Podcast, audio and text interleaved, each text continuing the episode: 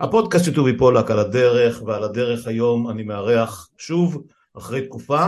אה, אני לא אגלה בדיוק למה לקחה תקופה, אם אה, דודו ירצה אז הוא יגיד. אה, אז יש לנו פה את, סוף סוף, אחרי באמת כמה חודשים טובים, את דודו קינן, הלו הוא רוך מן הון, מי שבטוויטר יודע. וקודם כל דודו, שלום, מה שלומך? מעולה, מה שלומך טובי? אני בסדר, אני מנסה לשרוד, ככה לפני הקלטה סיכמנו בינינו שהימים האלה של הרצף של אה, ימי יום השואה ויום הזיכרון ויום העצמאות הם, הם ימים נורא קשים לעבור אותם בארץ שלנו והשנה הם קשים במיוחד, אני לא חושב שאני מחדש פה למישהו. אמ, אז אה, אנחנו, כתבתי לי ציוץ לפני כמה דקות, אה, שעה קלה, ש... שאנחנו איפשהו בהנגובר של השבועיים האחרונים לקראת ריסטארט של המוצ"שים בקפלן והמלחמה שאנחנו, אני לא יודע אם ננצח בה כבר, גם על זה הקלטתי מונולוג, אבל מלח, מלח, מלחמת שארית חיינו. אמ, אבל אתה בענייני מלחמות אחרות, ואנחנו אה, איתך מדברים כבר הרבה זמן על, אה, על כלכלה, כלכלה עולמית, למרות שאתה לא כלכלן, כל, ה, כל הדיסקליימרים פה, ואתה לא ממליץ על שום דבר ועל שום מניה, הנה אני עושה לך את כל העבודה. אמ, דודו, אתה מדבר הרבה זמן על, אה, על שהשלבים של של המשברים העולמים הגדולים אה, אה, הלכו ממלחמת סחר לאי יציבות כלכלית, למשבר אה, חומרי הגלם ושרשרת האספקה וכל הדברים האלה ובאחד הציוצים האחרונים ממש בשבוע האחרון בישרת לכולנו שאנחנו פחות או יותר בתוך מלחמת העולם שאותה, שאותה צפית, מלחמת עולם כלכלית מסוג כלשהו, אז האם אכן אני צודק בציטוט שלך? כן, התשובה היא חד, חד משמעית כן, ספציפית מה שאנחנו רואים עכשיו זה שורה ארוכה של מדינות קו שני שנכנסות לסחרור אינפלציוני. טורקיה, מצרים, ארגנטינה, אה, הונגריה אהובתנו, אה, סרי לנקה, ונדבר, אחר כך נרחיב את זה, אבל התשובה היא חד משמעית כן, סחרור אינפלציוני, אה, עלייה מטורפת במחירי מזון, רעב, שיביא אותנו בגדול לתחילת השינוי המהיר בסדר, בסדר הדברים אה, בעולם. אני, כפי שאמר בזמנו ההוא, הש, השנה היא 1914, אנחנו ב-1914. כן, אה, אתה חוזר כל פעם ל-1914 ולא ל-1945 ואפילו לא ל-1929 וגם על זה דיברנו כמה פעמים. אוקיי, אנחנו בפודקאסט שלי על הדרך שיחות עם טובי פולק, כמו שאמרנו, אה, דודו קינן הוא איתי, רוך מנהון, איש העסקים הישראלי ש... מחלק את ימיו, בעיקר בהודו, אה, לפעמים גם בא לבקר בארץ אה, כבר הרבה שנים, ואנחנו מדברים איתו מדי פעם על אה, דברים שקורים בעולם, שאני אני חייב להגיד, אני עוקב אחריו, אחרי העולם, אחרי מה שקורה בעולם הספציפי הזה, אבל אני לא מבין בו כלום. אז בשביל זה אני מדבר עם דודו. אז נשמע את קטע הפתיחה של הפודקאסט של סיילנט רגרשן, ונעבור לשיחה עם דודו קינן. עוד שנייה.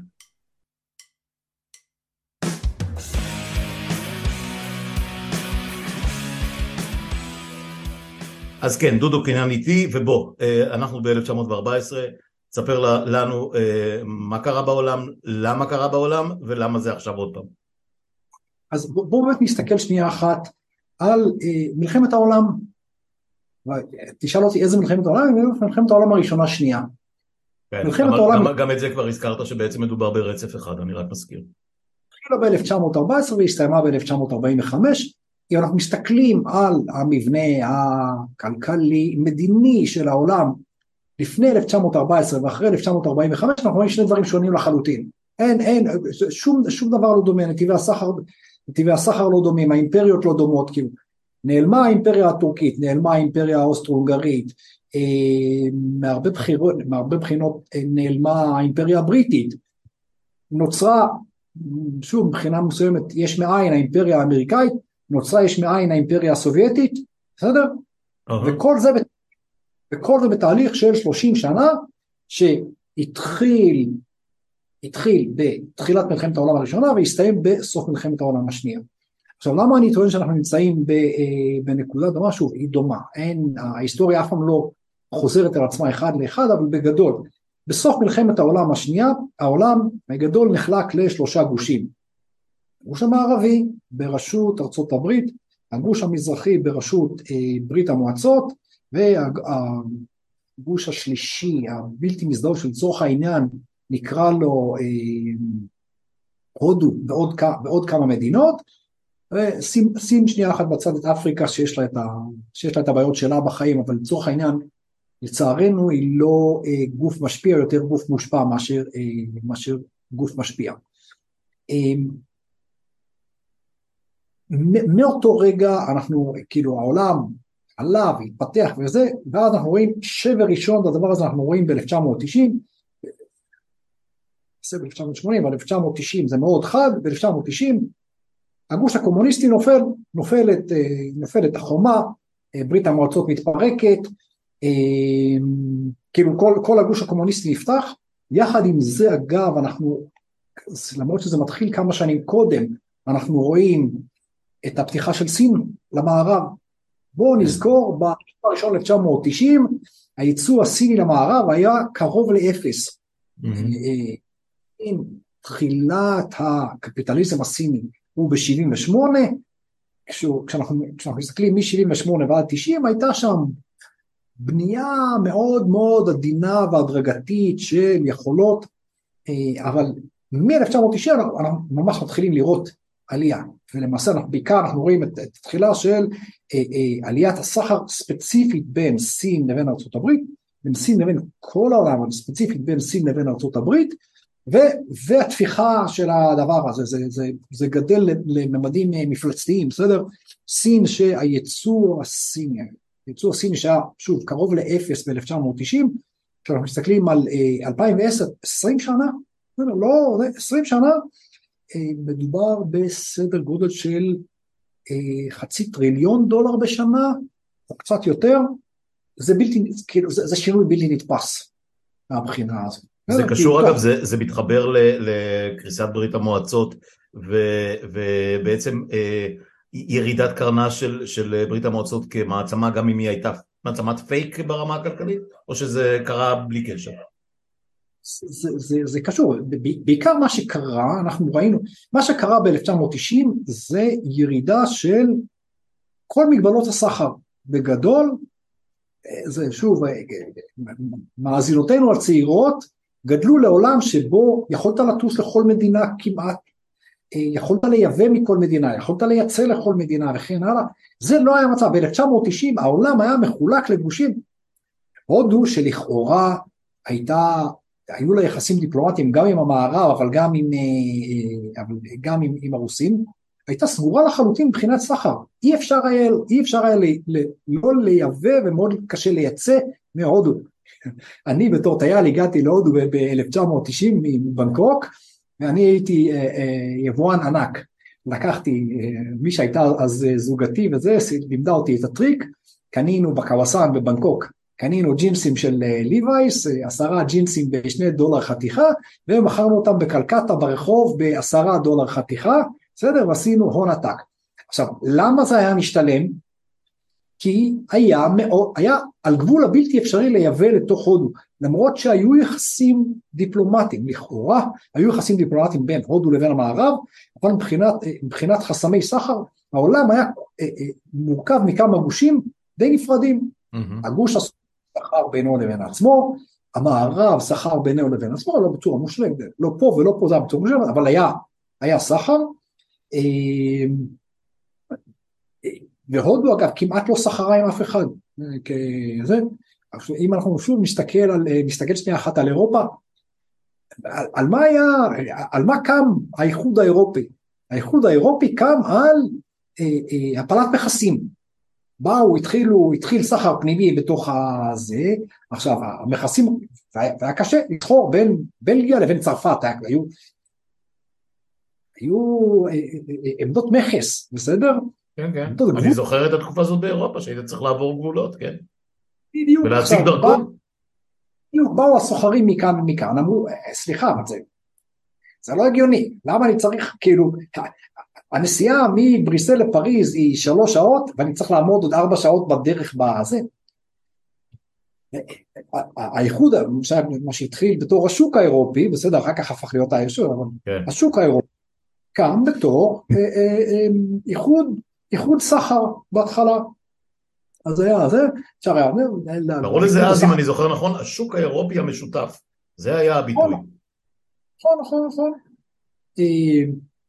נכון.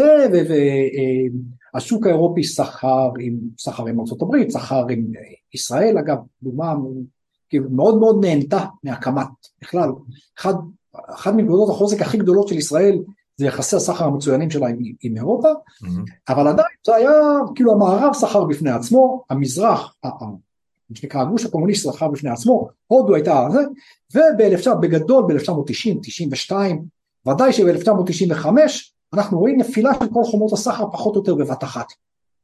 אה, מה קרה, מה עוד קרה ב-1995? ב-1995 נפתח האינטרנט, יצא ה-Deregulation Act של קלינטון בארצות הברית, שנחסוך את זה, אבל בפועל הוא זה שפתח את האינטרנט לעולם. בסדר, בבת אחת, ליטרלי את נו טיים, בבת אחת האינטרנט שהיה אה, אה, מוצר אמריקאי בלבד, הפך להיות זמין, זמין לכל העולם. כן. אה, ואז, ו, ומשם, ואז אנחנו רואים זינוק, כאילו מדהים, באמת בלתי נתפס בסחר העולמי. בגדול מ-1990, 91, 92, אנחנו רואים זינוק בלתי נתפס בסחר העולמי. אנחנו רואים, יחד, יחד, יחד עם הזינוק הזה, אנחנו כמובן רואים נפילה מטורפת במחירי הזה, מכיוון שאפשר להעביר כל דבר, כל דבר מכל מקום לכל מקום, בסדר? אה, אפשר לייצר בזול בסין, אפשר לייבא אה, טקסטיל זול, נגיד ייצור חולצה, החולצה שאני, שאתה ואני לובשים עכשיו, אה, מיוצרת באיזה שבעה מקומות, אם חולצה קצת יותר מסובכת, אז את הריצ'רץ' שמייצרים ביפן, את, ה inner lining, את, ה, את, הקו, את הקו חליפה, מייצרים בישראל, את, ה, את הבדים מייצרים פה בהודו, צובעים במקום אחר, חותכים במקום הזה, והכל הופך להיות אה, הרמוניה פילהרמונית שבה כולם סוחרים כולם בלי שום, אה, אה, בלי שום מגבלות, בלי שום בעיות. איפה הבעיה של הדבר הזה? שזה רק, רק הערה קטנה, זה בעצם הרס הגלובליזציה כפי שהכרנו אותה בשנים שבאו תחילת שנות האלפיים וכן הלאה. בדיוק, בדיוק. עכשיו אנחנו, אנחנו בפרט כישראלים בתור מדינה שהיא אה, אה, קטנה ואין אה, בה, ואין ואין לנו, לנו שכנים שאנחנו סוחרים איתם, בואו נזכור. Mm-hmm. שווייץ היא מדינה קטנה, אבל בשביל להביא טקסטיל לשווייץ אתה יכול לקפוץ שנייה אחת ל, ל, ל, לאיטליה, ללוקסמבורג, ווטאבר. ישראל אין לה, אין לה שכנות... אה, אה, אל תגיד, אל תגיד, אני זוכר את הג'ינסים מג'נין ואת הנעליים מעזה, היו, היו, כל מיני כאלה. בואו לא ניכנס עכשיו לשאלה האם ג'נין ועזה הם חלק, כן או לא, כן, לא, לא ניכנס לשאלה הזו. למרות אגב, רק הערה אחת קטנה נוספת, אחד האפטר אפקט של של מה שתיארת עכשיו מבחינת המחירים ועלויות כוח האדם, היו העברות של מפעלים בעיקר בתחום הטקסטיל לירדן, שזה היה דבר דרמטי פה מבחינת התעשייה המקומית. נכון, נכון, נכון. אנחנו, ואנחנו רואים עכשיו, אנחנו רואים אה, הוזלת ייצור בכל העולם, אנחנו רואים אה, זה, אה, הוזלת ייצור, אה, אה, הפחתת מכסים, כאילו סימפוניה פילהרמונית. מה קורה, עכשיו, אם הכל כל כך טוב אז איפה הבעיה? יש כמה בעיות. בעיה אחת היא בעיית הצמיחה הקלאסית. ברגע שאתה צומח אתה מנצל משאבים, בשלב מסוים המשאבים האלה עשויים להתקלות בצורה כזאת או אחרת. מים, נפט, מים, נפט, גז, אה, מוצרים חקלאיים, whatever, השתמשת, אם, אם השתמשת ביותר ממה שזה, אז הם מתכלים, זו בעיה אחת. אבל הבעיה השנייה והיותר מרכזית זה שהגלובליזציה הזאת בהגדרה, בגלל שהיא הופכת את הניוד של עבודה, בעיקר את הניוד של עבודה ממקום למקום לדבר מאוד מאוד מאוד קל, ה outsourcing בהודו כדוגמה והייצור בסין כדוגמה אחרת, זה גורם לזה שהאנשים שנמצאו, שנמצאים בארצות העשירות, שעשו קודם את העבודה, את העבודה הזאת, הם מאבדים את מטה לחמם, מאבדים את, אה, מאבדים את הכבוד שלהם. עכשיו יש אה, גרף מאוד מאוד מפורסם שצייצתי בעבר, אני אחפש אותו אחר כך כדי להעביר לך, של עליית השכר העולמית אה, פר, פר עשירון. אנחנו רואים שבשני העשירונים התחתונים, בין 1990 ל-2010. אנחנו רואים שבשני העשירונים התחתונים, אפילו שלושת, יש עלייה מאוד גדולה, ואז יש נפילה דרסטית בעשירונים 3 עד 6 גלובלית, שאם, ושוב עלייה בעשירונים 7 עד 10. זאת אומרת, עלייה, צניחה ועלייה. כל מה שהיה פעם מעמד הביניים הנמוך במערב, זאת הייתה התקופה הגרועה בחייו. אולי אחד ה, אחת התופעות המעניינות של זה זה עליית השימוש ב... אה, משככי כאבים, כל המגיפה האמריקאית החדשה. בארצות הברית. כן, כן. מי זה אנשים? זה בדיוק, זה אנשים לבנים שהיו בני המעמד, בני המעמד הביניים הנמוך, פועלי ייצור, אה, בגדול פועלי ייצור ב, ב, אפילו ברמות היותר גבוהות שלהם. אה, כל, כל, כל האנשים שעשו עבודה שהייתה פעם לא, אה, לא הפכו להיות עשירים, אבל הייתה להם עבודה מכובדת, היו קמים בבוקר, נוסעים לעבודה, עובדים שמונה שעות, תשע שעות, עשר שעות, חוזרים הביתה, מביאים לחם הביתה, האנשים האלה בקירוב טוב איבדו את מטה לחמם. כן. כבוד שלהם וזה, אנחנו רואים את זה שם. אה, באירופה זה קרה פחות בגלל המשחק המעניין שקרה בין מערב אירופה למזרח אירופה. בפועל מה שאנחנו ראינו הרבה זה שאת המשרות האלה, האנשים שהיו טיפ טיפה יותר למטה במערב אירופה, ברגע שנכנסו עם, עם נפילת החומה נכנסו הרבה אנשים יחסית עניים ממזרח אירופה שלקחו את המשרות האלה ואז לאנשים האלה הייתה יכולת טיפ טיפה אה, לעלות למעלה. Mm-hmm. אבל בארצות הברית זה, כשאתה שואל מה העלה את טראמפ, מה שהעלה את טראמפ זה זה, בצורה הכי ישירה, ועכשיו גם באירופה זה, זה, קרה, ב, ב, זה קרה ב shift, אבל אנחנו מסתכלים על הבחירות האחרונות בהולנד, מנסים להבין למה פתאום בהולנד, כאילו שיא הדמוקרטיה הליברלית האירופאית, מה פתאום קרה שבבחירות האחרונות אנחנו רואים אה, אה, עלייה חזקה של הימין הקיצוני באזורים החקלאיים בהולנד. כי בדיוק מה, מה ניסו לזה, טוב מעכשיו אנחנו, אנחנו צריכים לדאוג לסביבה, אנחנו צריכים לזה, אז את הפרות שיהיו בפולין, שיהיו בהונגריה, אנחנו לא רוצים פרות שיחרבנו לנו על זה פה בהולנד, ואז החקלאים מתעצבנים, וזה זה, זה בדיוק אותה, בדיוק בדיוק בדיוק אותה תופעה בהקשר, בהקשר טיפה שונה.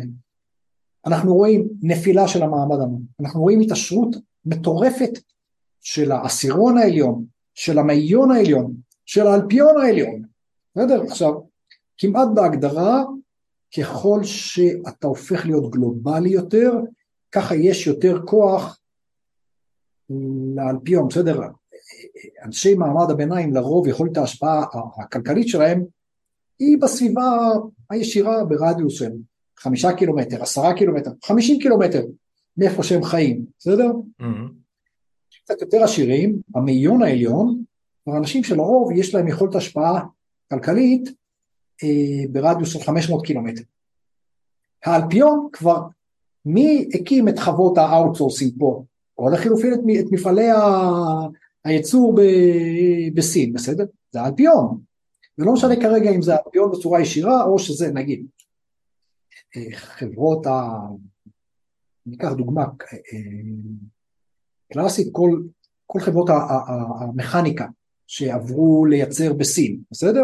Mm-hmm. אז אני, אה, אני מכיר לא מעט אה, חברות כאלה, חברות אמריקאיות שהיו מייצרות חלפים, חלפים לרכב. היו מייצרות את זה בדטרויט, היו מייצרות את זה ב, ב, ב, ברצועה של ה-500 אה, קילומטר סביב, סביב דטרויט, ברסטבלט האמריקאי, שוב אזור שאתה מכיר יותר טוב ממני, ואז מי שמקים את מפעל הייצור בסין זה אותו בעלים של המפעל שהיה בדטרויט, או בפיטסבורג, לוקח את הטכנולוגיה, מעביר אותה לסין ומייצר שם. הוא ממשיך לעשות כסף. העובדים שעבדו בשבילו, מפוטרים. כן, גם דברים, סתם אה, אה, המשכורת שלהם עכשיו מושווית למשכורת של פועל ייצור סיני, בסדר? אה, כן, אם יש להם מה לייצר שם, כי הרבה מאוד, אה, קודם כל פלדה כבר לא, לא, לא ייצרו באזור אה, מה שנקרא רצועת החלודה הזאת, וה, וה, והמכוניות כבר כמעט כל החלקים יוצרו במקומות אחרים. נכון, ואז עכשיו, הדבר הזה יוצר חוסר שוויון כלכלי מאוד, כאילו, כמות מיליארדרים מטורפת, כמות מיליונרים מטורפת וזה, וחוסר השוויון הזה יוצר, אה, אה, יוצר אה, חוסר נוחות חברתית, כן, disturbance, social... אי יציבות קוראים לזה בפוליטיקאים. אי יציבות חברתית, כן? כן. אז, והאי יציבות הזאת אנחנו רואים, שוב, אני אומר, טראמפ זה דוגמה קלאסית, אבל אנחנו אפילו, יכול, אפילו יכולים ללכת כמה, כמה שנים קודם. איפה חוסר היציבות החברתית הזאת מתחיל, איפה הבעייתיות מתחילה, זה בעיקר מתחילה בשוק הנדל"ן. נדל"ן זה פחות או יותר לאדם, ה, מה שנקרא לאדם העובד, ההשקעה בדיור היא פחות או יותר ההשקעה הכי גדולה של חייו.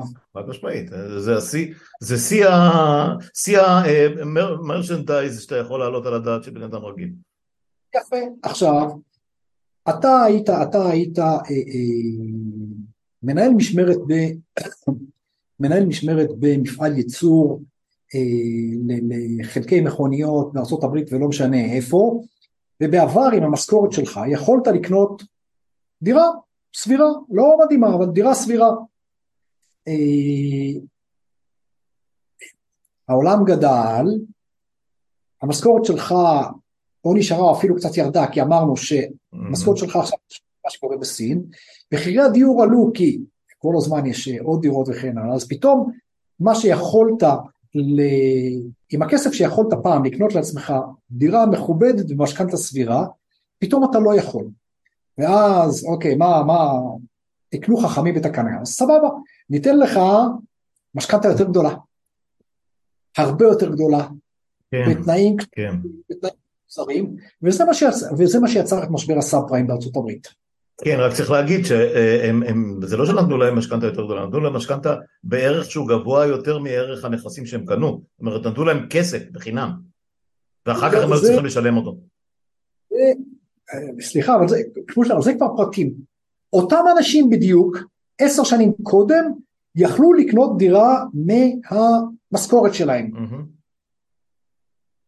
עשר שנים אחר כך הם כבר לא יכלו לקנות דירה, מחירי הדירות עלו והמשכורות שלהם נשארו במקום ואפילו ירדו. בסדר? רוצים? מה, באים אה, כל אה, זה, כן, כן, כל חכמי התכנון האלה, לא יכול להיות, כאילו, בן אדם צריך שיהיה לו איפה לגור, בסדר? אז מה נעשה? ניתן לו משכנתה מופרכת, ניתן לו אה, משכנתה גדולה מדי, ניתן לו משכנתה בסיכון מאוד גבוה, בריביות מאוד גבוהות וכן הלאה, זה מה שהביא עלינו את משבר הסאב פריים. בסדר? כן, כן. נגמר, נגמר משבר הסאב פריים, מה קרה בסוף, אה, מה קרה בסוף משבר הסאב פריים? איך גם האמריקאים וגם האירופאים קיפלו את, את, את המשבר, הם לא אמרו אוקיי בסדר בוא עכשיו נדאג לזה שלכל האנשים יש יכולת לקנות דירה בוא אה, אה, נדאג לזה שלא יהיו משכנתאות מטורפות וכן הלאה, אמרו בדיוק להפך ניקח את כל ההלוואות המטורפות האלה המדינה תקנה אותן מה שבשפה המקצועית נקרא הבלנסיט של הפד הפד והבנק המרכזי האירופאי קנו את כל ניירות, את, את כל ניירות הערך האלה, סליחה, את כל, ה, את כל ה, המשכנתאות המטורללות, קנו אותם ושמו אותם כאילו אצלהם בזה, אבל נתנו לעסק הזה להמשיך, להמשיך לפעול, ואז נוצר חוב בארצות הברית, גם בארצות הברית וגם באירופה היה חוב דומה, בערך חמישה טריליון דולר לכל אחד, מה, לכל אחד מהבנקים המרכזיים האלה. זה לגמרי לשים אה, פלסטר על פצע מדמם. בשלב מסוים זה התפוצץ. Mm-hmm. ואז זה עולה, כאילו עולה עולה עולה, אה, אבל חוסר רצינות הזה ממשיך. עכשיו, חוסר רצינות הזה גורם ל... בעיקר לירידה בתעסוקה במדינות העשירות, ספציפית בארצות הברית, גם באירופה, אבל אה, ספציפית בארצות הברית, ואז אה, מה שקורה, האמריקאים אומרים, אנחנו מייבאים מהסינים, בסדר? בסין יש תעסוקה מלאה, אצלנו יש אבטלה, לא יכול להיות. אנחנו חייבים לדאוג לזה שלא תהיה, שלא יהיה מצב שבו תהיה אבטלה אצלנו ותעסוקה מלאה בסין. איך נדאג לזה? נשים מכסים על מה שמיובא מסין. מה ש... שוב, מה שאומרים, מלחמת סחר. זה התחיל עוד בתקופת אובמה. כאילו, טראמפ הביא את זה לקיצון, אבל זה התחיל עוד בתקופת אובמה. כשה, כשהצידוק הוא שאנחנו אה, האמריקאים צריכים לדאוג לתעסוקה אצלנו. אנחנו לא נדאג לתעסוקה אצלנו, יהיה אצלנו, תהיה אצלנו חוסר יציבות חברתית. הדרך לדאוג לזה זה על ידי, אבל המלחמת המכסים הזאת יש לה בעיה כי הציבור האמריקאי רוצה להמשיך לעלות ברמת החיים, זה שוב כולנו כל הזמן, הציבור, הציבור האמריקאי הוא קונסיומר בהווייתו, הוא פשוט צרכן אה, אה, כרוני. זה, זה יותר מזה, זה משהו שהוא בסיסי בטבע האנושי, אה, אה, אנחנו כל הזמן מצפים שרמת החיים שלנו תעלה. זה...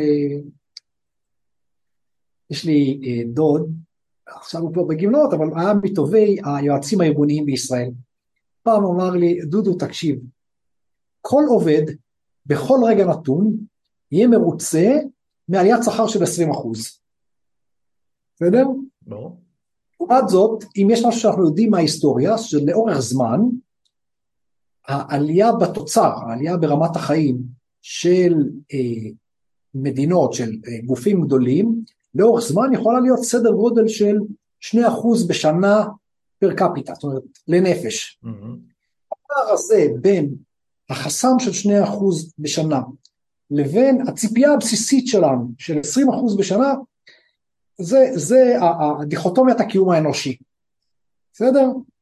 אנחנו יכולים שתיים ורוצים עשרים בכל רגע נתון. זה נכון לגבי, האמריקאים הביאו את זה, לזה, לקיצון, לתמצית, אבל זה לא משנה. אז האמריקאים רוצים להמשיך לעלות, הדרך שבה, איך האמריקאים ממשיכים לעלות, על ידי עוד ועוד ועוד ועוד ועוד חובות. אז הגיע 2019, 2019 ה consumers, הצרכנים האמריקאים הגיעו לשיא של חובות שהיה גבוה יותר מהחובות של 2008 רגע לפני משבר הסאב פריים והעולם עמד, כאילו ספציפית המערכת הפיננסית האמריקאית עמדה בפני קריסה. למזלם הגיעה הקורונה. בחודשיים שלפני הקורונה הפד רכש עוד חצי טריליון דולר של ניירות ערך, זאת אומרת זרק לשוק עוד חצי טריליון דולר. אבל אף אחד לא, כאילו, אף אחד לא שם לב לזה כי אז, אז הגיעה הקורונה, ובקורונה שוב הדפיסו כמויות מופרכות, שוב, גם האמריקאים וגם האירופים, כל אחד בדרכו הדפיסו סדר גודל של ארבעה טריליון דולר תוך שנה. בום! התמודדנו עם המשבר של הקורונה, אפשרנו לחזור לאיזה, אבל זה, שוב, זה עיוות הכמות האדירה של הכסף שנשפכה היוותה את כל המציאות, את כל המציאות העולמית. היוותה את אה, אה, שרשראות האספקה, דיברנו על שרשראות האספקה, אה, היוותה את שוק ההון, היוותה את שוק ההשקעות הון סיכון, שחלק, חלק, לא רוצה להגיד גדול, חלק יפה מהכסף הגיע לישראל. החגיגה המטורפת שהייתה בישראל בתחום ההון סיכון מסוף 2020 ועד אה, אה, אמצע 2022 הייתה אה, תולדה ישירה של הכסף שהאמריקאים הדפיסו עקב הקורונה. אבל תזכור, אתה, לא, אתה, אתה מדפיס כסף, אין, אין, אין מאחורה נכסים שעומדים מאחוריו.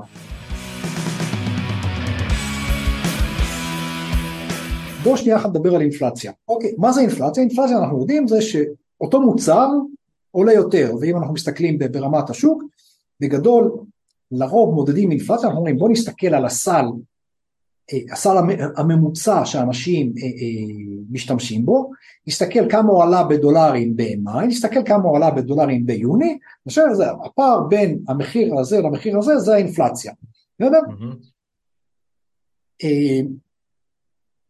עכשיו, לכאורה מדינה שמדפיסה עוד כסף, הכסף הזה נכנס למחזור, אז כמעט בהגדרה, הכסף, משתמש, מיד משתמשים בכסף הזה, ואז כמות יותר גדולה של כסף מייצגת את אותה כמות של כלכלה, אז כן, לכאורה כמעט באופן אוטומטי ברגע שהדפסתי דולר עשיתי אינפלציה בשווי של דולר חלקי סך הכל כמות הכלכלה. הדפסתי 4 טריליון דולר, זה. למה הדבר הזה לא גרם לאינפלציה מיידית וישירה בארצות הברית? בגלל מה שנקרא אה, מטבע הרזרבה, הגלובל קרנסי, כן? הדולר האמריקאי במידת מה היורו האירופאי, הם משמשים כמטבע מסחר גלובלי. כשישראל קונה מגואטמלה, היא קונה את זה בדולר, בדולרים או ביורו, היא לא קונה את זה בשקלים והיא לא קונה את זה בפזו או דינר או מה שזה לא יהיה. Mm-hmm. שישראל קונה מ... שישראל מוכרת ל... להודו, לא יודע, מוכרים פה לא מעט נשק, אנחנו עדיין מקבלים את, ה... את התמורה, אנחנו מקבלים בקירוב טוב או בדולרים או ביורו, אגב לרוב בדולרים. Mm-hmm. עכשיו, מה שאומר שברגע שאני, מכיוון שאותו מטבע, המטבע האמריקאי והמטבע האירופי משמשים את כל העולם, אז ברגע שאני הדפסתי עוד כסף, למעשה זה מתחלק על כל העולם, והאינפלציה הולכת לכל העולם ולא הולכת רק, כשאתה מדפיס יותר שקלים, בשקלים משתמשים רק בישראל, כשאתה מדפיס יותר שקלים יצרת אינפלציה בישראל. אם אתה מדפיס דולרים, יצרת אינפלציה עולמית. אם אתה מדפיס יורו, גם כן יצרת אינפלציה עולמית. עקב מגוון סיבות, לרוב אנחנו נראה את האינפלציה הזאת מתחילה דווקא בקצוות ולא במדינות הליבה, זאת אומרת לא בארצות הברית ולא בגוש היורו, זה כי המדינות האחרות הן מדינות יותר רגישות. ברגע שמתחיל טיפה לחץ, בואו נזכור, ניקח כדוגמה את פקיסטן, או סרי לנקה, דוגמה יותר טובה. סרי לנקה, אה, יש רופי סרי לנקי, כן? לשימוש פנימי, הסרי לנקים משתמשים ברופי סרי לנקי, על מנת לייבא הם משתמשים בדולרים. בסדר? הדפסת יותר דולרים, אז לכאורה, אז ברגע הזה, פתאום נוצר לך יותר כסף בתוך, אה, אה, בתוך, בתוך סרי לנקה, mm-hmm. כי הדפסת דולרים וזה התפשט בכל העולם. ברגע שהאמריקאים שנייה אחת עוצרים, אה, לוקחים אליהם כמה, כמה דולרים, פתאום חסרים איזה, ואז בסרי לנקה אין להם כסף, אז הם חייבים אה, לשלם ריבית מאוד גבוהה למלווים אה, זרים על מנת לזה, ואז זה מגדיל את הריבית שסרי לנקה משלמת, ובגדול סרי לנקה מה שהיא צריכה לעשות, היא צריכה להדפיס עוד מטבע פנימי והרבה, זה קרה בסרי לנקה, זה קרה בטורקיה, זה קרה בארגנטינה, זה קרה במצרים, ולמעשה אנחנו רואים את זה עכשיו קורה בגדול בלא מעט מדינות אה, אה, קו שני, חלקן אפילו מאוד גדולות, אתה יודע, טורקיה מדינה של 80 מיליון איש, אה, אה, סרי לנקה 30 מיליון איש, אה, מצרים 100 מיליון, כאילו סדר גודל של למעלה, למעלה מחצי מיליארד איש היום נמצאה, ארגנטינה יודע מה, מה האינפלציה בארגנטינה כיום? מה, מעל עשרה אחוז? מעל אה, אחוז ביום. וואו, חזרנו לימי ארידור, וואו. בדיוק. וואו, זה, זה מטורף, זה 30 אחוז בחודש.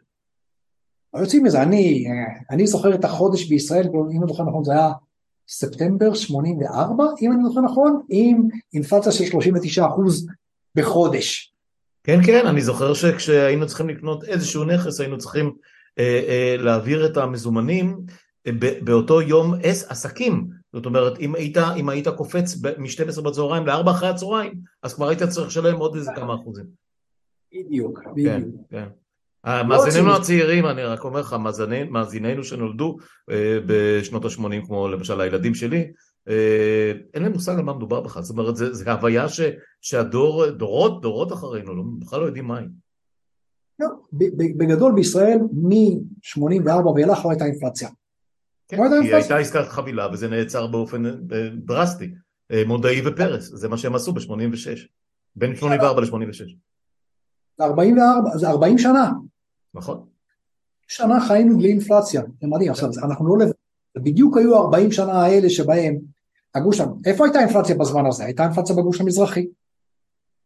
הייתה אינפלציה בסין, הייתה אינפלציה בהודו, בהודו הייתה אינפלציה מטורפת בשנים האלה. Mm-hmm. בגלל שהאינפלציה הזאת קוזזה על ידי סחר עם המערב, אז אנשים פה לא כל כך סובלים. ברגע שמתחילים להיות קשיי סחר עם המערב, אז, אז, כולם, אז כולם סובלים, בסדר? ארגנטינה סובלת ומצרים סובלת וטורקיה סובלת וסרילנקה סובלת ופקיסטן סובלת אה, וכולם, והונגריה ופולין, בסדר? ברור. בבת אחת אנחנו רואים מצב שבו חלק גדול מדינות הקו השני בעולם אה, נמצאות באינפלציה שהיא למעלה מ-25%, בקירוב טוב מדינה לא יכולה לצאת מאינפלציה של למעלה מ-25% שנתי בלי restructuring מהותי, בלי שינוי, mm-hmm. בגדול עסקת החבילה של 86 אמרה ככה, האמריקאים יבואו ויממנו את השינוי בישראל בתמורה לפתיחה מלאה של השוק הישראלי לבעלות אמריקאית. מה שקרה בישראל ב-86, בוא נזכור, זה לא היה מהלך פנימי, זה היה מהלך שבו ישראל תמורת חילוץ מקריסה כלכלית, ישראל נתנה זכות וטו אמריקאי לכל מהלך כלכלי בישראל. אנחנו תמיד חושבים על זה בתור מהלך פנימי, זה לא. זה היה מהלך חיצוני, זו הייתה למעשה מכירת חיסול של הכלכלה הישראלית לאמריקאים. מי שהוביל מאחורי הקלעים את כל המהלכים האלה זה היה ג'ורג' שולץ. וחבורת האוצר, חברות האוצר האמריקאי, שכל אה, זה, כל מה שנקרא נערי האוצר, כל ההפיכה של משרד האוצר הישראלי להיות אה, אה, אה, אה, אי של ניאו-ליברליות מטורף, קרתה אז. כן, כל, כל הכלכלה הישראלית נהייתה אה, יחידת סמך של אגף התקציבים, ש, ש, ש, ש, שכל, שכל נעריה אה, קופצים אחר כך לשוק הפרטי ועושים את המיליונים שלהם, אנחנו רואים את זה. השאלה זה מי, מי הכתיב את זה, מי גרם לזה לקרות, ומי שגרם לזה לקרות, בסדר? עכשיו, ישראל, הכלכלה הישראלית אז הייתה יחסית כלכלה קטנה ובאמת היה לאמריקאים מה להרוויח מזה שהם יבואו ויחלצו אותנו, האמריקאים שילמו הרבה כסף בשביל זה אז, בשביל הזכות לקבל את יהלומי הכתר הישראלים, האמריקאים שילמו אז הרבה כסף. אני לא חושב שיש שם מישהו שיכול לבוא, שיש לו אינטרס או שיכול לבוא, אה, שבכלל אה, יש לו אינטרס או יש לו כסף, לחלץ את הונגריה ואת מצרים ואת סרי לנקה ואת ארגנטינה ואת uh, טורקיה וכן הלאה. טורקיה מצב טיפ טיפה יותר טוב ממגוון סיבות, בסדר? ועל כן אנחנו עומדים עכשיו בנקודה שבה שורה ארוכה של מדינות ביניים נמצאות על סף קריסה כלכלית, קריסה כלכלית זה מלחמת אזרחים.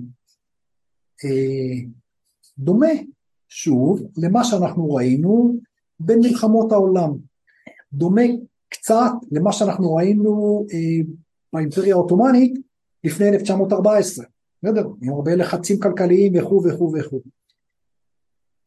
אני חוזר, זאת הנקודה שבה אנחנו נמצאים. בבת אחת כל הסדר העולמי שהיה על כרי תרנגולת כבר תקופה ארוכה, אנחנו עכשיו רואים איך עוד ועוד ועוד נקודות נופלות. אה, אבל יש לי איזושהי שאלה, שאלה אה, שטיפה לא ברורה לי עד הסוף. אה, אתה, אנחנו יודעים, ואתה דיברת על זה לא מעט, על זה שהרבה מאוד מהייצור של אה, חלקי רכבים, חלקי מטוסים, חלקי, אה, אה, חלקי חילוף וגם מרכיבי, מרכיבי ייצור של כל התעשיות שאפשר להעלות על הדעת, ממחשבים ועד מטוסים, ממכוניות ועד אוניות, מה שזה לא יהיה, עברו בעצם לשווקים ששכר העבודה שלהם נמוך יותר, אמצעי ייצור זמינים יותר, כמות כוח האדם מזמינה וכן הלאה והלאה, כמו זה היה בנגלדש, טיוואן בשלב מסוים, וכמובן סין והודו ואפילו טורקיה, שאנחנו יודעים ש... הם מייצרים מכוניות כמעט מעל לבעתם. עכשיו, הן יושבות, המדינות האלה, אה, פולין, גם אה, זה קורה הרבה, רומניה זה קרה בזמנו, הן יושבות על, על, על אה, צמתים מאוד מאוד קריטיים בשרשרת הייצור של, של מוצרים ברי קיימא בשביל כל העולם. איך, הם, איך, איך זה לא מנוצל למנף כוח עבורם, או, או, או בעצם למכור את הסחורה הזאת במחירים טובים יותר, או כאילו, אה, אה, זה לא, זה לא נתן להם שום יתרון? כלום? תראה, זה נתן להם תקופה ארוכה, זה מה שהוביל את הצמיחה הטורקית והרומנית okay. אוקיי. והישראלית כן, וכן הלאה. כן. כיוון שהיום שני גושי הצריכה הגדולים, האמריקאים והאירופאים אומרים, סליחה, לנו פנימית יש בעיה, אנחנו לא יכולים להמשיך לתמוך ברכש זול, כי זה יוצר אצלנו בעיות אי יציבות חברתית מאוד מאוד קשה, אבל כן, אנחנו, מה שאנחנו צריכים לעשות, אנחנו צריכים להחזיר את הייצור פנימית. תסתכל מה שהאמריקאים עושים, האמריקאים משקיעים עשרות מיליארדי דולרים, עשרות רבות של מיליארדי דולרים בהחזרת הייצור של סמי קונדקטור הברית. בהחזרת ייצור של אה, מכוניות הברית, בסדר? אה לא זה, זה עוד יותר יפה, הם, הם החזירו, הם, הם הביאו הברית אה, מפעלים של טויוטה. זאת אומרת, הם, הם, כן. הם מייצרים טויוטות היום בשיתוף בלייסנינג אה, אה, לחברה היפנית, אבל על, על אדמת ארצות הברית, שזה, שזה באמת יפה לראות. עכשיו, את, את מי זה, זה, שוב, זה לא כל כך פוגע ביפנים, זה פוגע בסינים, כן. בסדר? מה שאנחנו רואים עכשיו, אנחנו רואים אה, עקב הלחצים הפנימיים האלה, כל אחד מהגושים מנסה אה, לדאוג פנימית כמה שהוא יכול על מנת למנוע את אי השקט החברתי, את אי, היציבות החברתית הזאת, אבל בהגדרה, מה שדיברנו לפני רבע שעה על היתרונות המדהימים של הגלובליזציה, שאתה יכול להעביר חומרים זולים ממקום למקום, אתה יכול התמחויות, כן, יש מרחק 200 קילומטר מכאן, יש עיר בשם, בשם טירפור, עיר לא גדולה, שהיא, יש בה את הכמות הכי גדולה של מצבעות בדים בעולם. בסדר? יש שם center of excellence מטורף, אבל כן, לא יודע כמה. חמישה אחוז מהטקסטיל העולמי נצבעים אחת לא גדולה, עיר שהיא לצורך העניין אפילו לא עפולה של, אה, אה, של הוד. של יהדותנו. כן, כן. אני, אה, לטובת המאזינות, טובי ואני, טובי ואני גדלנו, ב, גדלנו בעפולה, כל אחד בדרכו, כן, על כן, כן. לנו בלבד מותר לצחוק על עפולה, כן. אז עכשיו, היתרונות האלה, היתרונות הגלובליים, ברגע שאתה מתחיל להחזיר יצור הביתה, בהגדרה, היתרונות האלה עובדים. אתה לוקח ג'ובים מהאפילייט שלך במקום אחר, זה ברור לגמרי. אז מתחילה מלחמת הכל בכל, וזה בדיוק מה שאנחנו רואים עכשיו. כולם מתכסחים עם כולם. כאילו, כל המארג הבסיסי של, אה, אה, של סחר ושל יחסים דיפלומטיים בהתאם, אה, נשבר. וכל אחד מושך את השמיכה לכיוון שלו, כל אחד עם הבעיות שלו, כל אחד עם הצרכים שלו, כל אחד עם הקשיים שלו. המצב הזה שבו אה, ממערכת עולמית מאוד מאוד משומנת, שבה בסופו של דבר יש יעילות כמעט מקסימלית של ייצור וסחר מתחילת שרשרת הייצור ועד לצרכן, אנחנו מגיעים למצב של מערכת עולמית שהיא מאוד מאוד מאוד לא יעילה. Mm-hmm. על, על, על, כל, על כל בורג, על כל כפתור, יש מישהו ששואל האם אני אייצר את זה במקום הזול, או האם אני אייצר את זה במקום שידאג לעבודה לשכנים שלי. ולמה חשוב לדאוג לעבודה לשכנים שלי? כי אחרת... שלא יפרצו לי לאחוזה שלי וישחטו אותי. בדיוק, בדיוק. ו... אבל עצם התהליך הזה שבו ממצב כשאתה עושה אופטימיזציה כלכלית בלבד, זו אופטימיזציה יחסית קלה. בסדר, טוב, אוקיי, כאן זה עולה לי ככה, כאן זה עולה לי ככה, אתה יושב, מחשב, סבבה. ברגע שהשיקולים שלך הם שיקולים, סליחה, פוליטיים יותר מורכבים, כל המערכת נתקעת, כל המערכת עובדת הרבה יותר לאט, כל המערכת הרבה פחות יעילה, ואנחנו רואים, המערכת פחות יעילה, אנחנו רואים לפני כשנה וחצי היה אה, מחסור מטורף במקולות, היום יש עודף מטורף במקולות. אה, לא, זה תמיד הקומפנסיישן הזה, תמיד אתה, תמיד אתה, התיקון הוא יותר היסטרי מהצורך, אנחנו מכירים את זה כמעט מכל דבר. מחסור בכל סוגי השבבים, אתה יודע, אוקיי, היום בדיוק, כן, דיברנו על זה. אתמול אינטל פרסמה את התוצאות לרבעון האחרון, שנפילה של 36% במכירות שלה רבעון... הם נפגעו בטח עם מלאי מטורף. כן, אבל אז אתה שואל, אוקיי, אז אתה אומר, אוקיי, סבבה, אז כל השווים בעולם עכשיו חייבים להיות יותר זולים, אז אני אגיד לך לא, התשובה היא לא. השווים שאינטל מייצרת הם זולים, אבל דווקא השווים של טאוור, המחירים שלהם בשמיים. כן, אבל צריך לזכור שגם, שגם, שגם כל המוצרים האלה, שבבים זה רק רכיב אחד מתוך אני לא יודע כמה. זאת אומרת, מספיק שיש תקיעה במקום אחר ואין מחשבים. בדיוק, אז מה שאנחנו רואים, אנחנו רואים ממערכת סופר יעילה עבר למערכת סופר לא יעילה. ממערכת שבה לא הייתה משמעות לגבולות פוליטיים, אנחנו מגיעים למערכת שבה יש משמעות מטורפת לגבולות פוליטיים, וכאן זה מחזיר אותי לזה, נו, איך קוראים לה... לא, לא, רציתי לדבר על החבר'ה שלך השכנים, הפלישה הרוסית לאוקראינה. אה, כן. הפלישה הרוסית לאוקראינה יצרה בצורה הכי מוחשית, יצרה חלוקה כלכלית. אי אפשר לייבא לרוסיה שורה ארוכה של דברים, אי אפשר לייצא מרוסיה שורה ארוכה של דברים, עכשיו זה לא רק רוסיה, זה רוסיה וה affiliates, זה רוסיה ובלורוס, ואגב הרוסים הם ספק מרכזי ללא מעט חומרי גלם, עזוב אה, נפט וזה, להרבה עפרות וכן הלאה. אה, שיתוף הפעולה הסיני עם הרוסים יצר בעיה קשה של הסחר האמריקאי עם הסינים. בבת אחת עברנו ממצב שבו כולם סוחרים כולם, לכולם טוב, לכולם נוח, למצב שבו על כל גוז'ון שאתה רוצה להעביר מימין לשמאל, הכל מסובך. זה מסובך מסחרית, זה מסובך חוקית, זה מסובך פוליטית, וזה, וזה בדיוק מה שיוצר את, את, ה, את הקונפליקטים, והקונפליקטים האלה, עכשיו שוב, אני כתבתי על אה, מלחמות סחר ועל איך מלחמות סחר לאורך זמן הופכות להיות מלחמות חמות בדצמבר 2018, בסדר? אנחנו בדיוק שם. אנחנו בדיוק בנקודה שבה המתח, בעיקר המתחים הפנימיים בתוך, בתוך הגושים הגדולים, בתוך הברית, מבחינת מה, בתוך אה, סין, בתוך אירופה, המתחים הפנימיים האלה גורמים להרס הסחר הבינלאומי וה, והייצור הבינלאומי, חסר הגבולות וחסר הבעיות, וזה, וזה גורם לקונפליקטים מאוד קשים, כולל אגב הרבה מאוד אה, אה, מאבקים על חומרי גלם, על אה, מקומות ייצור זולים וכן הלאה, ואז אנחנו, מה אנחנו רואים? אנחנו רואים קריסה של מדינות ביניים, ואנחנו רואים עוד ועוד ועוד סכסוכים חמים יותר ופחות. יש לנו את הסכסוך רוסיה-אוקראינה שהוא מאוד זה, אבל אם, אם, אם אתה מסתכל למה שקורה בין סין לבין, לבין טיוואן, זה לא מקרה שפתאום עכשיו העסק שם מתפוצץ. בין שתי הקוריאות, זה כאילו אנחנו רואים אסקלציה מטורפת בכמות, ברטוריקה הצפון אפריקה, הצפון קוריאנית, בכמות השיגורים וכן הלאה, זה לא בא יש מאין, זה בא הכל חלק מאובדן המערכת המאוד חלקה, מאוד נעימה, מאוד קלה של הסחר העולמי, ברגע שהגלגלים מתחילים לזה כמו הגלגל שיניים. יציאה מאיזון, בסופו של דבר זה יציאה מאיזון.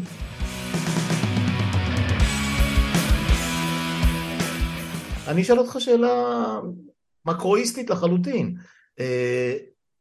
אה, העולם היום מבחינת אה, המשאבים שיש לו, הכסף שיש לו, יכולות הייצור, וה... אה, ייצור המזון בעיקר, אבל לא רק, ממים ועד, ועד קוויאר, לא משנה.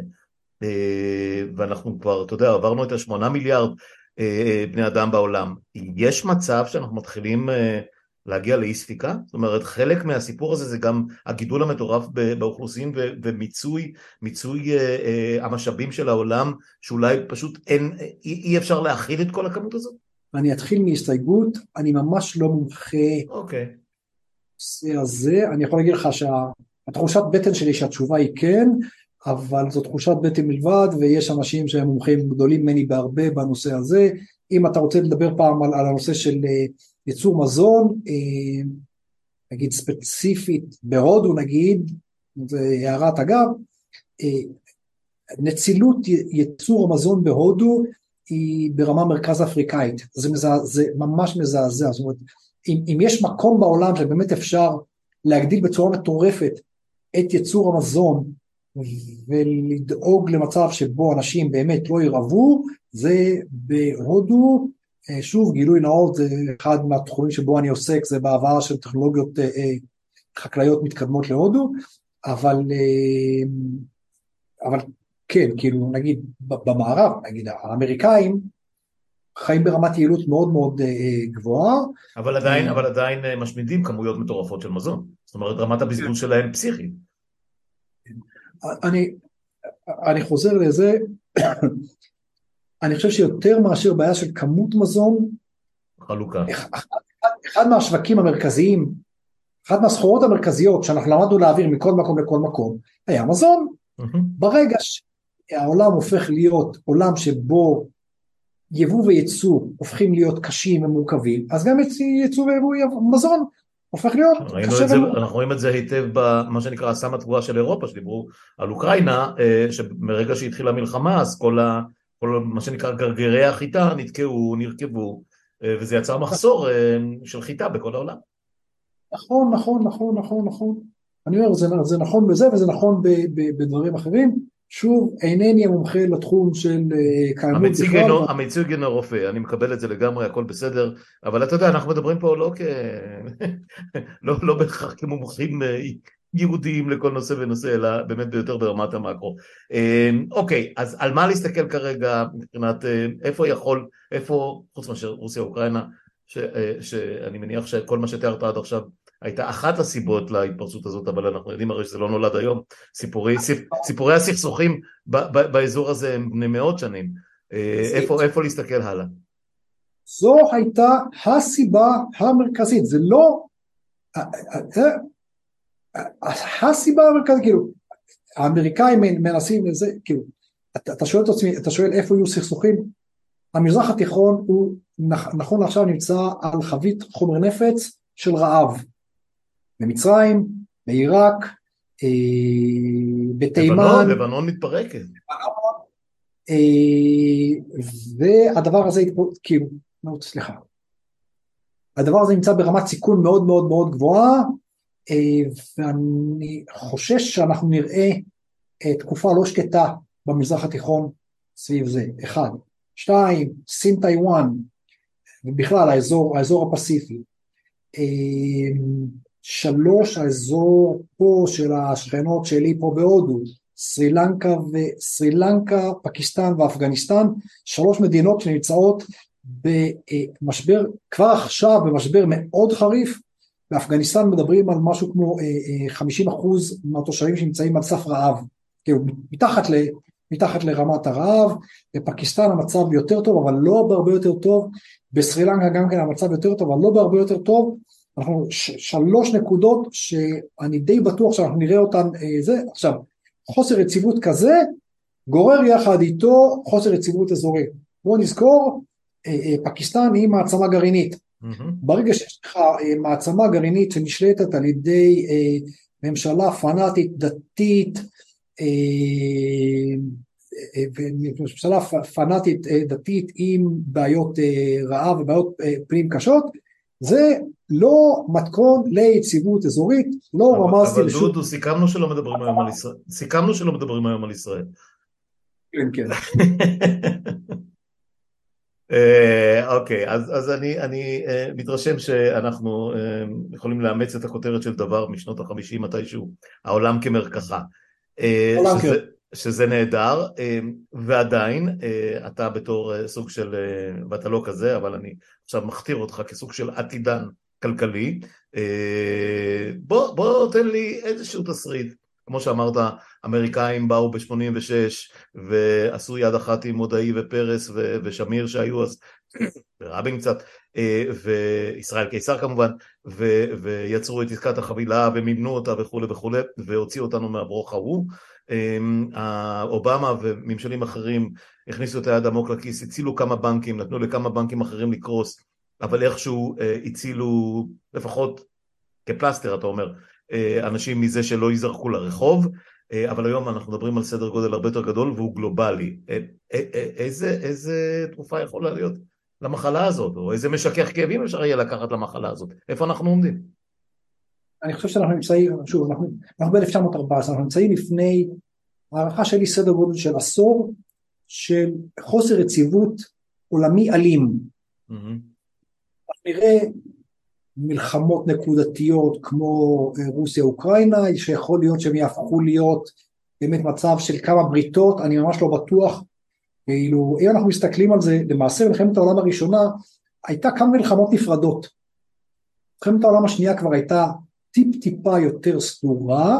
מלחמת העולם הראשונה הייתה שורה של מלחמות די פזורות שלא ברור בדיוק מי, מי נמצא באיזה צד. אבל, אבל כן אני אומר, אנחנו נראה, אבל, אבל, אבל כן זו לא הייתה מלחמה אחת. כן. אני חושב שאנחנו נמצאים על סיפו של עידן שבו אנחנו נראה דברים דומים. במזרח התיכון אני מאמין שאנחנו נראה מלחמות כאלה או אחרות. פה במה שנקרא מערב אסיה, אה, אה, דרום מערב אסיה, האזור שלנו של אה, סרי לנקה, הודו, פקיסטן, אפגניסטן, אני מאמין שאנחנו נראה מלחמה כזו או אחרת. באזור של אסיה הפסיפית, של יפן, קוריאה, טיוואן, סין, אני מאמין שגם שם אנחנו נראה משהו, לא יכול, לא יכול להגיד לך זה, אני פחות מכיר את העולם הדרום אמריקאי ואת הגיאופוליטיקה שלו, אבל לפחות מבחינה כלכלית גם ברור ששם אנחנו רואים עכשיו הרבה מאוד אה, אה, חיכוכים, אבל כן אני לא אתפלא אם גם שם אנחנו נראה משהו, אבל שוב מכיוון שזה אזור שאני פחות מכיר, קצת קשה לי לזה. במזרח אירופה אנחנו נמשיך לראות סכסוכים, כאילו על קו התפר של מזרח אירופה נמשיך לראות סכסוכים מדממים בצורה כזאת או אחרת. במזרח התיכון אנחנו נראה סכסוכים מדממים בצורה כזאת או אחרת. פה באזור שלנו במערב אסיה אנחנו נראה אה, סכסוכים מדממים בצורה כזאת או אחרת, באסיה הפסיפית אנחנו נראה זה, ואני מדבר איתך על סדר גודל של עשור. להגיד לך שאני יודע איך ייראה העולם בסוף העשור הזה, האם סין תהיה מדינה אחת, האם אה, אירופה תהפוך להיות מגוש אחד למדינה אחת, לכמה מדינות נפרדות, אה, מה יקרה במזרח התיכון? אה, מה יקרה בהודו? אה, הודו אני מאמין שהיא תמשיך להיות מדינה אחת, אני מאמין, אבל לדוגמה אני לא אתפלא אם בצורה כזאת או אחרת הודו תספק אליה את סרי לנקה. כך, כך או אחרת, כן?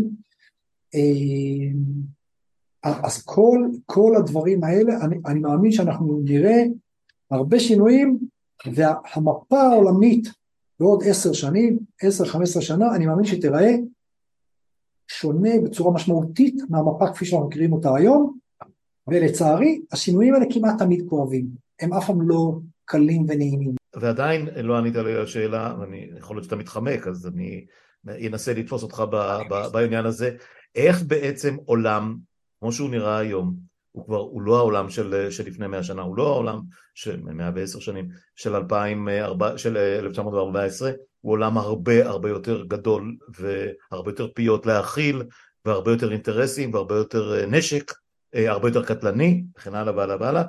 אה, איך העולם בכלל יכול לצאת? לא, בוא אל תחזה לי, פה תן לי, תן לי איזה, אתה יודע, תסריט אפילו דמיוני של מה, אה, איזשהו, אני יודע, אה, קונגלומט אה, שיקום בשיתוף אמריקאי, אירופי, סטייל תוכנית מרשל כזאת, שבו תבוא ותציל את העולם בהתגייסות טוטאלית, גלובלית, איך, איך יוצאים מהדבר הזה, להערכתך? יוצאים, שופכים דם, הרבה דם, ובסוף אחרי שהרבה דם מוקז, וכשאנשים, כשהגופים כבר מוטלים המדממים חסרי כוחות, רק אז יש להם את היכולת לשים את, ה, את הברדק בצד ולנסות לבנות מחדש. ראינו את זה קורה פעם אחר פעם אחר פעם אחר פעם, לצערי אנחנו נראה את זה קורה פעם נוספת. Uh, טוב תשמע, uh, לא חשבתי שהשיחה הזאת תהיה שיחת בשורות, זאת אומרת לא הבטחת לי גם שש שנים בעניין הזה, uh, אבל זה בסדר, בשביל זה התכנסנו. Uh, מה אני אגיד לך, נמשיך להסתכל על העולם דרך, גם דרך המשקפיים שלך, אה, מי שיהיה מסוגל, אנחנו נמשיך להילחם ככל שנוכל, ככל שיעמדו לנו הכוחות על חלקת האלוהים הקטנטונת שלנו. אה, מה שאני יכול רק להעיר, ואתה לא- ממש לא חייב להגיד על זה, שכל הפעולות שנעשות היום על ידי השלטון הנוכחי, אה, רק לפחות, לפחות על פי הערכה שלי, ושנסמכת על, על הרבה אנשים שמבינים בזה הרבה יותר, מקרבת את הקץ שלנו, הקץ, קץ היציבות שלנו אה, ובצעדי ענק. איך אמרו, איך אמרו אה, הרבה מאוד כלכלנים שמבינים דבר או שניים בסיפור הזה, השמדת ערך אולי המהירה שהייתה בהיסטוריה, אולי המהירה ביותר. בלתי, בלתי, ממש בלתי נתפס. ואנחנו, עוד, ואנחנו עוד, לא, עוד לא באמצע הדרך אפילו, זאת אומרת, יש עוד הרבה, יש עוד הרבה, מה, מה, עוד, עוד הרבה צרות נראה בדרך הזאת. אה, טוב, תשמע, נמשיך לעקוב ואתה תמשיך אה, יודע, לצייץ לנו את כל הציוצים המלבבים שאתה מביא לנו. דודו קינן, תודה שבאת, שתהיה לנו שבת שקטה ונעימה, ונתראה בשמחות, אני מקווה. תודה רבה. להתראות, ביי ביי.